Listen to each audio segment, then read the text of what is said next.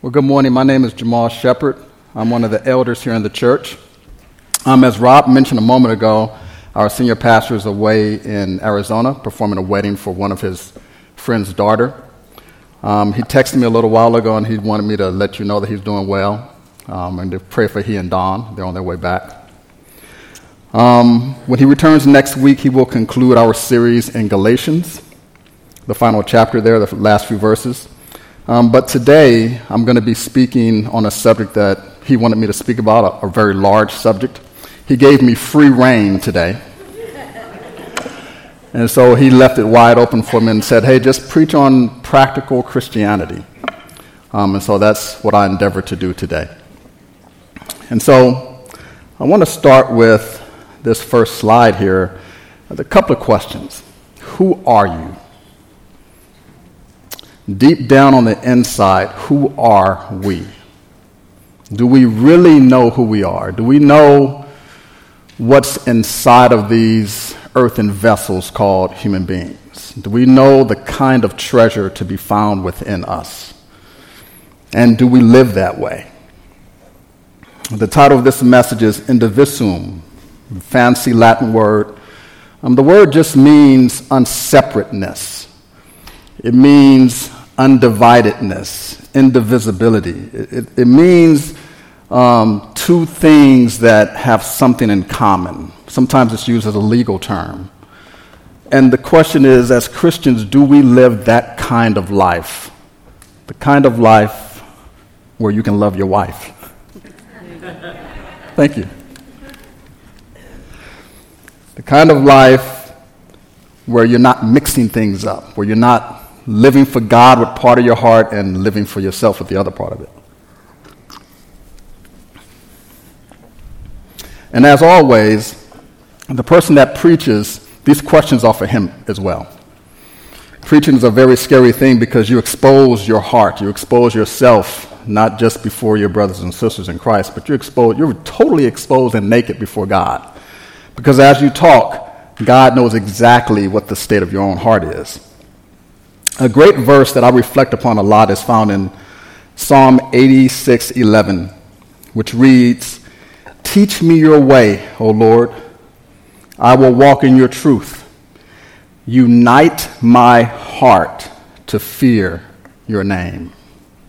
Unite my heart. God doesn't want us to have divided associations. He doesn't want us to serve him and to serve mammon, for example. He doesn't want us to serve the flesh and serve him. No, all of our affinity is to be towards God alone. The Apostle Paul begins um, his speech that we're going to be looking at today in 2 Corinthians chapter 3. I'm going to do a lot of scripture reading. Um, 2 um, Corinthians chapter 3 and chapter 4, some, some large swaths of those two chapters. But in this particular text, he reminds the church at Corinth that they have a glory within themselves, something that they should readily recognize. And Paul speaks elsewhere of other things having a glory. He speaks of, of celestial things having a certain type of glory the sun, the moon, the stars. There's a certain beauty to be found in those elements. There's another type of earthly glory there's the beauty found within human beings. Plants have a certain glory. But what has the most glory? That's one of the questions. In Paul's text in 2 Corinthians chapter 3, he uses as a backdrop the story of Moses in Exodus. You may recall there was a time when Moses would go up on the mountain to meet God, and he would come down and his face would shine because of being exposed to that Shekinah glory of God. And the children of Israel were kind of afraid of him and were in awe. And Moses began to put a veil over his face. Paul says that Moses did this because he didn't want his, his brothers and sisters to focus on him, on his face, but instead to think about the one that caused him to light up in that manner. And so, with that, we turn to our text today. 2 Corinthians chapter 3, beginning at verse 12. Therefore, having such a hope, we use great boldness in our speech, and are not like Moses, who used to put a veil over his face, so that the sons of Israel would not look intently at the end of what was fading away. But their minds were hardened. For until this very day, at the reading of the Old Covenant, the same veil remains unlifted, because it is removed in Christ. Removed in Christ. There's a veil that does exist. And this veil is removed by Christ. That in itself should tell us there's something that needs to be done away with, something that needs to be removed from our lives. And there's only one person that can do it, and that is Jesus Christ. Should we pay more attention to plants that grow, for example, or should we pay attention to the sun that shines in the sky that causes the plants to grow? It's the same with Moses. Should the Israelites have been focusing on the shine coming from his face, or focus on the one he was meeting that caused such a shine to exist? Verse 15. But to this day, whenever Moses is read, a veil lies over their heart but whenever a person turns to the Lord, the veil is taken away. Now, the Lord is the Spirit, and where the Spirit of the Lord is, there is liberty. But we all, with unveiled face, beholding as in a mirror the glory of the Lord, are being transformed into the same image from glory to glory, just as from the Lord, the Spirit. When Jesus Christ steps into a heart, darkness flees. Light is replaced, replacing that darkness. And as Paul says, we go from glory to glory. This growth, because it is a growth, this growth that we have in Christ is steady. We don't come to just straight perfection and sinlessness. That's not what happens. It's, it's a strange thing. Um, teaching is very, very important. I remember a long time ago as a, as a young man, older teenager, I used to think when I first accepted Christ, that to be a Christian means you will never ever sin again. Is anybody in here who believes that? Oh, okay. But that's not reality. That is not what Christianity is. I was speaking to someone just the other day at work. Um, she just ha- she happens to be Buddhist, and she was talking to me about um, a colleague of ours who's a Christian and how she didn't understand some things that this this other lady was speaking of, and how this woman spoke of the struggle of the Christian life and how there are good days and there are bad days, but always you're in Christ and you're saved. And she said, Christians don't sin, right? It's amazing that that thought is actually there. It's not a true statement. Of course, we sin. But as John the Elder says in one of his smaller epistles, we do not practice sin. Hallelujah. Because we've been blood bought. There's a new life to be found within us. Going to 2 Corinthians chapter 4, beginning at verse 1. Therefore, since we have this ministry, as we received mercy, we do not lose heart, but we have renounced the things hidden because of shame, not walking in craftiness or adulterating the word of God, but by the manifestation of truth, commending ourselves to every man's conscience in the sight of God. And even if our gospel is veiled, it is veiled to those who are perishing, in whose case the God of this world has blinded the minds of the unbelieving so that they may not see the light of the gospel of the glory of Christ, who is the image of God. For we do not preach ourselves, but Christ Jesus as Lord, and ourselves as your bondservants for Jesus' sake. For God, who said, Light shall shine out of darkness, is the one who has shone in our hearts to give the light of the knowledge of the glory of God in the face of Christ.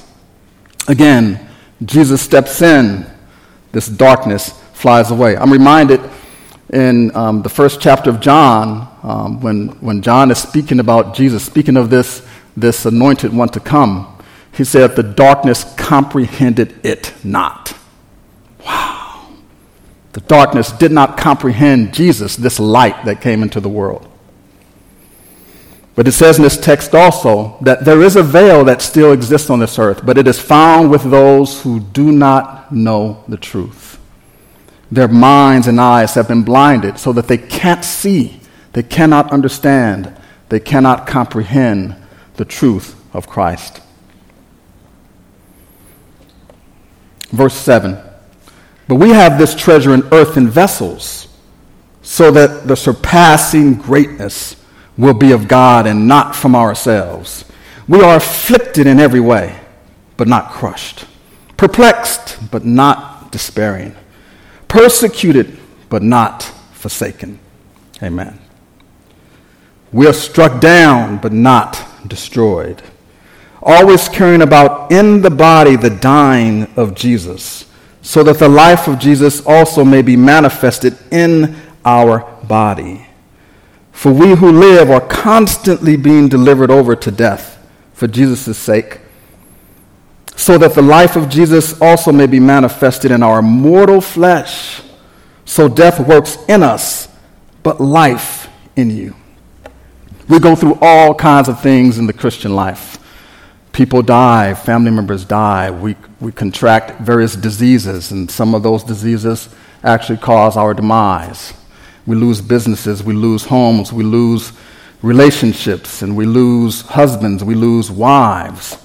We go through all kinds of turmoil. But we have eternal life within.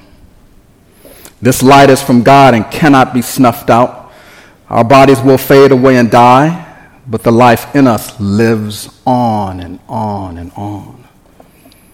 Our bodies are beaten and worn out. We are afflicted. Paul says we are perplexed. We are persecuted. Sometimes we don't even know which way to go. We're so confused. Have you been so confused that you don't even know what the next decision is to make? Even in the midst of all that, God is still in us, and He still guides us, and He still loves us. He provides us with the steps to take, He rescues us. This is what is inside of us. We are these earthen vessels that Paul is talking about. Earthen vessels, they could be chipped, they could be broken, they could be cracked. What's on the outside is not even really that important. We might think it is. We may think it's important how we look, the exterior, how, we, how people see us. There's some value in that. Paul mentions in another place that he can, you can do all the exercise you want, but all of that physical exercise only brings you a certain amount of satisfaction. The end all and be all is not looking the best you can be, but it is being with the best person there is. And that's Jesus. And he lives on the inside. Verse 13 But having the same spirit of faith, according to what is written, I believed, therefore I spoke. We also believe, therefore we also speak knowing that he who raised the Lord Jesus will raise us also with Jesus and will present us with you. For all things are for your sakes, so that the grace which is spreading to more and more people may cause the giving of thanks to abound to the glory of God. Therefore, we do not lose heart. But though our outer man is decaying, yet our inner man is being renewed day by day for momentary light affliction is producing for us an eternal weight of glory, far beyond all comparison, while we look not at the things which are seen, but at the things which are not seen. For the things which are seen are temporal, but the things which are not seen are eternal. Let us pray.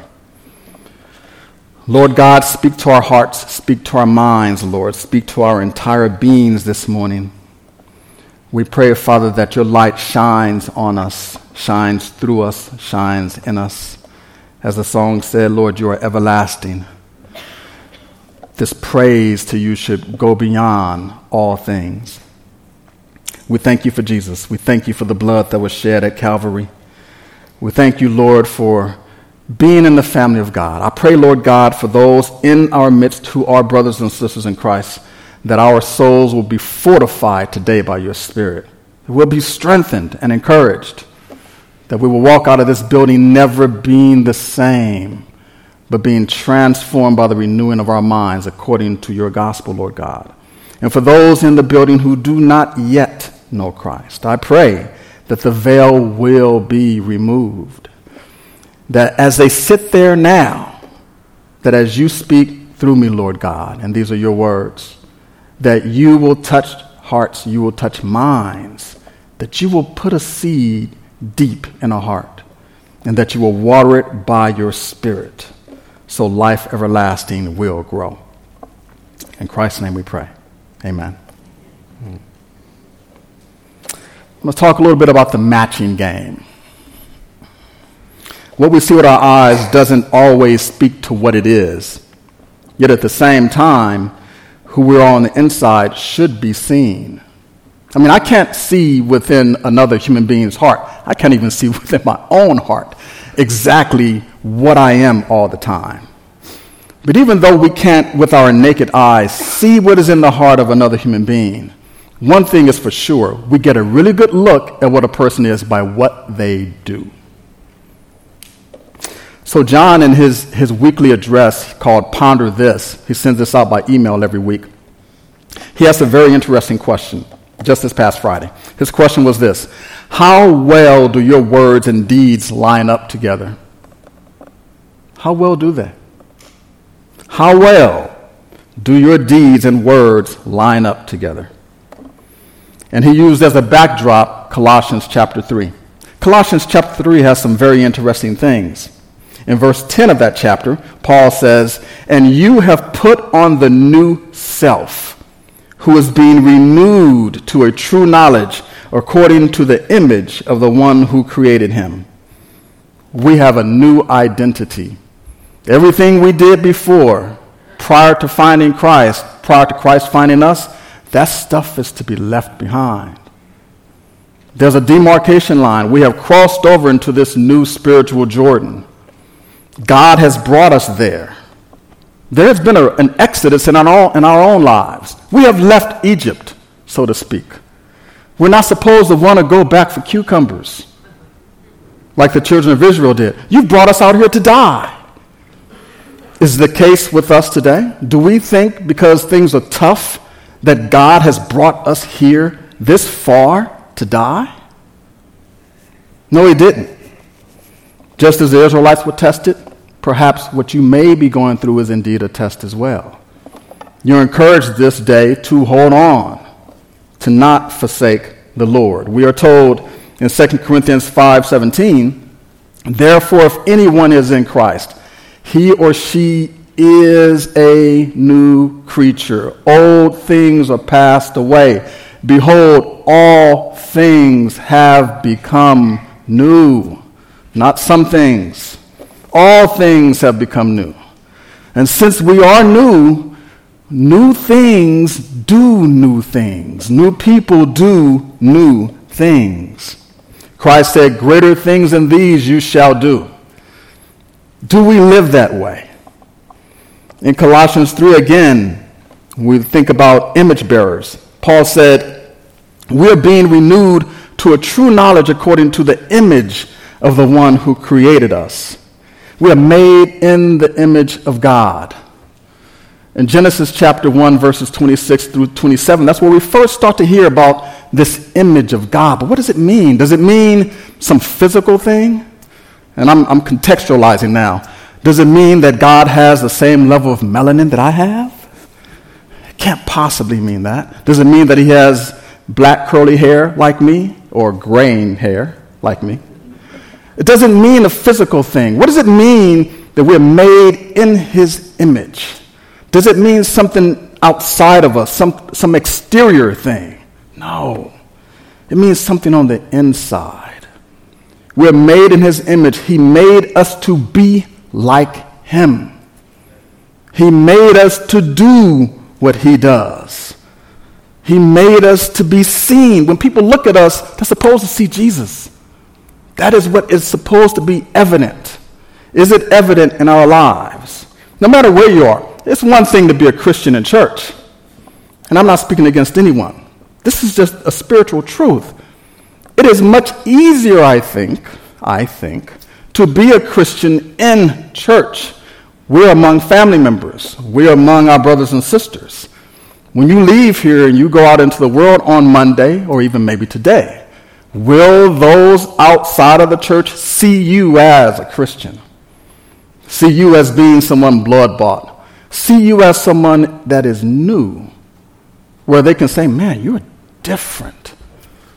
I mean, we're saints according to the scripture. A saint is someone who is set apart called out by God. I mean, that's what the word church even means ecclesia, the called out ones. We're not even supposed to be remotely similar to the world. We're supposed to be easily recognizable, different.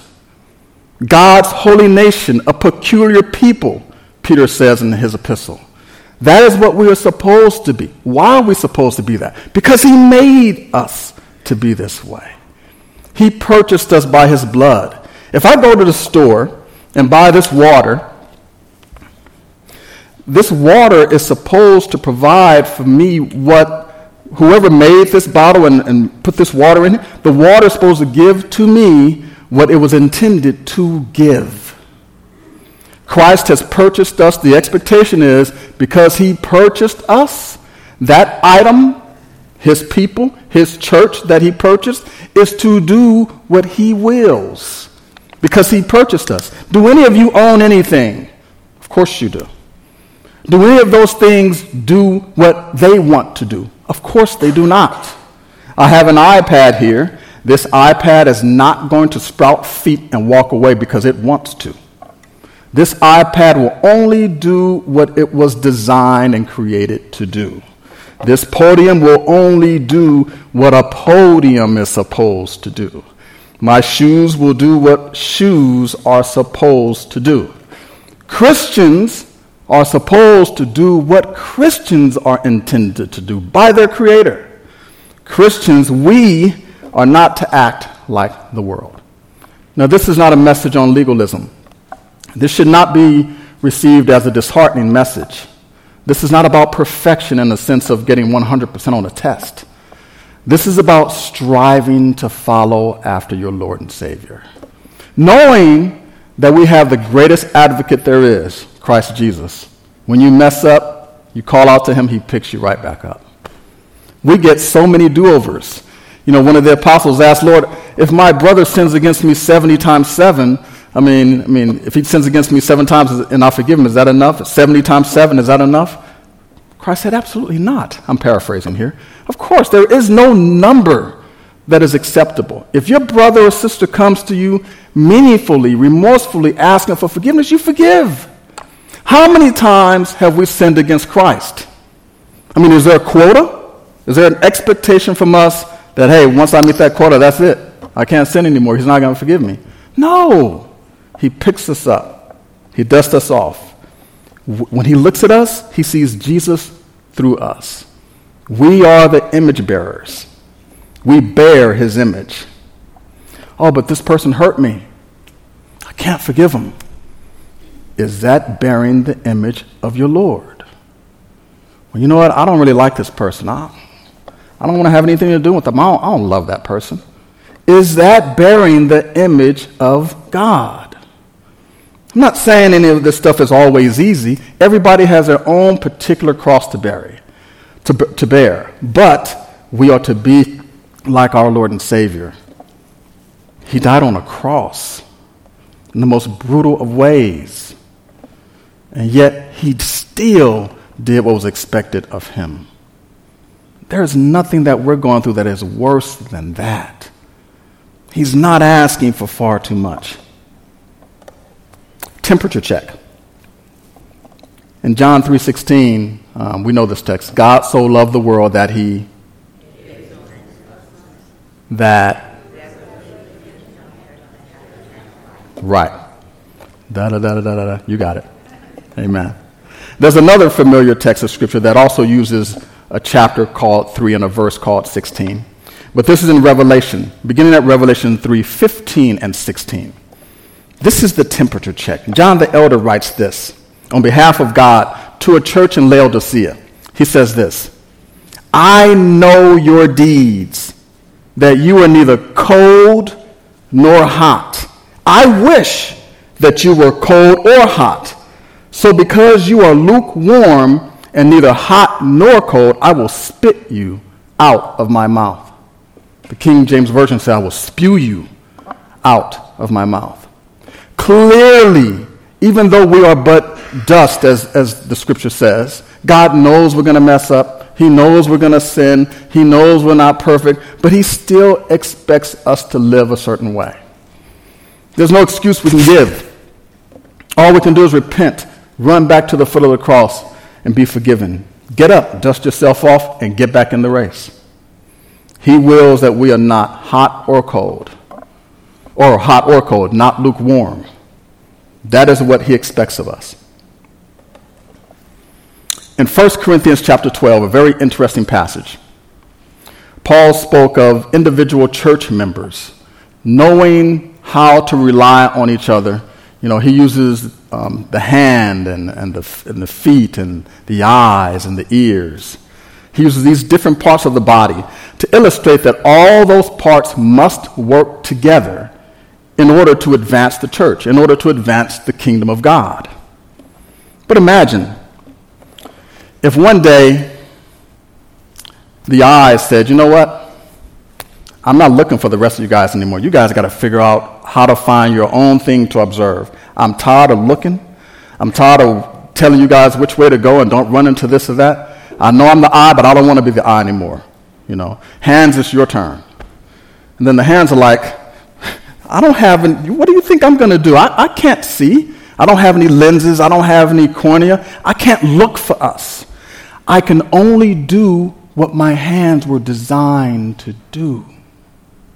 And the feet say, Well, you know what? I'm tired of you guys bickering. So from here on out, you guys can catch an Uber, you can get a lift. I'm catch hitchhike. I'm not taking you guys anywhere else with my feet. I want to do something different. I am the feet, but I think I want to look around for a while. Can you imagine? And it's the same thing with us as Christians. I mean, can we actually say with our mouths, you know what? I don't want to be a Christian anymore. Sure, you can. But if we step away, are we Christians? And this is, a, this is a question we all have to ask ourselves. This is not judgment. The last few weeks, you, you may have heard of, of, at least a couple of cases that's been in the news feed of, of pastors or Christians who have stepped away from the faith, called it quits, renounced the faith. The question is what does God expect Christians to do? Does he expect you to hang in there? Does he expect you to endure? Does he expect you to persevere? And has he given you the equipment to do it? Yeah, he has. His spirit is in us. And if his spirit is in you, greater is he that is in you than he that is in the world. There is no force greater than you on the planet. You can do it. You can overcome. You're a new creature. I have some props here. You may be wondering is this a dead body? What is this? What does this have to do with anything you've been saying thus far? I'm going to leave it a mystery and never let you see it. No, just. I'm going to ask the worship team to come up, up at this time. And so earlier in 2 Corinthians chapter 3, Paul talked about this veil. He talked about at the time of Moses, Moses would put a veil on so that the, the church of Israel would not focus on him so much, but focus on God. So, this makeshift veil are some things that you may have seen before. What is the point of this? Well, I have a lantern here, and guess what? You may not know this, but this lantern, made by Energizer, all it can do is what a lantern does. If you want this lantern to be a hammer, you will destroy it. If you want this to be an iPad, you won't be able to study or search for anything whatsoever. You might believe that you will, but it will not work. I have here, and this is not a communion table, but I have here some apple cider vinegar. This was designed to do what it does. Now, it smells terrible. But I'm going to drink a little. I heard some O's.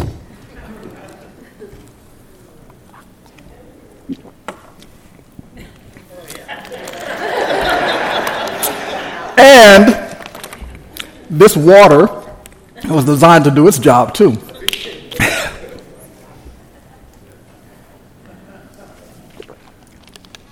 And I can tell you that vinegar may want to be water all it wants to, but it never shall be water. and I have some Febreze here. This Febreze is not to be drank, right? It's designed to bring a nice smelling fragrance in whatever your environment is. I can, there it is. There it is. Oh, yeah, that's good. April Fresh. And I have a leaf blower. This leaf blower is not a lantern, it's not Febreze, and you can't taste it like apple cider vinegar. And it's not refreshing like water. It too has its job. It is made to do this. Oh, you wanted that again? You're in the front row, I'm sorry. But all of these objects have a function. Everything has a purpose. We've heard this before. Everything on the planet has a purpose. And we know that God is the designer. And He has made us to be creative too. We have learned how to make such a thing. The manufacturers of this product, iWorks, they don't expect it to be this. The lantern company doesn't expect this to be that, or this to be that, or this to be a keyboard. What about you? You're a Christian. You were not made to be like the world. There was a time when you were, but you have been pulled out of darkness into his wonderful light. That is where we are. There is no going back. That is not our home anymore. Our home is presently with Christ, and it ever shall be with Him. So, my encouragement is that we walk like we were designed to walk. When it is time to forgive, forgive. That is what Christians do. When it is time to love, you love. That is what a Christian does. We do not hate. We do not, do not destroy. We act like Jesus. You remember a long time ago, there were those rubberized bands that said, WWJD, do it, do it, uh, what would Jesus do? But you know what, though? I mean, it's not a bad question, but I think a better question is you already know what Jesus would do, so what are you going to do? So, what are we going to do as Christians? Are we going to let this light shine? Are we going to remove this veil, let the world see who Jesus is? Or are we going to just cover it up and have people never know that they can be saved. Let's worship.